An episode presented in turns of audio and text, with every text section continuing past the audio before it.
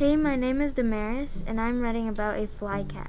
I'm doing this animal for my podcast because I thought it was really interesting to learn about.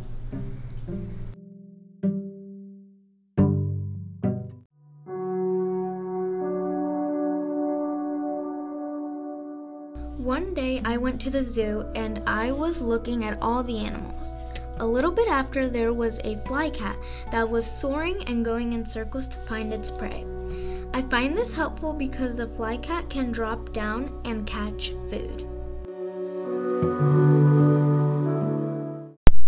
Did you know that jungles are warm places with a lot of rainfall? It makes a very good place for my flycat to be in.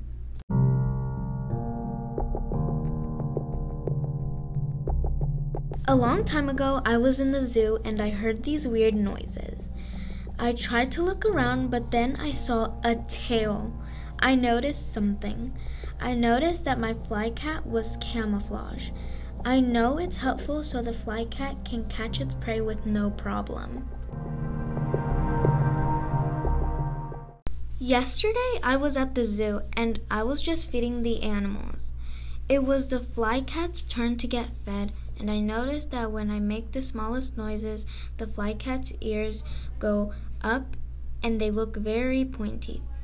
I know it's helpful because it helps the flycat listen to his predators so he can get them to eat.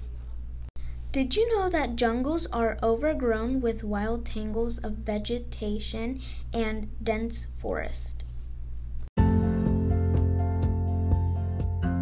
Today I noticed something about the flycat. I noticed that he had very long legs and they looked really strong too.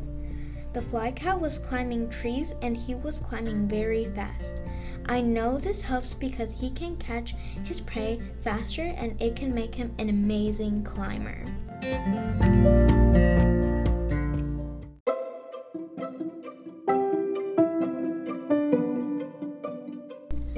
The fly cat goes to a warmer climate going south. The fly cat goes there so he can eat food and be warmer. I know that this helps because since it's warmer, it's better to catch prey and to sleep in its habitat. The fly cat will also go to a warmer climate because it gets really cold where he lives. Thank you for listening to my podcast. I hope you learned a little bit about flycats and all about his adaptations. Once again, my name is Damaris, and I hope you enjoyed my podcast.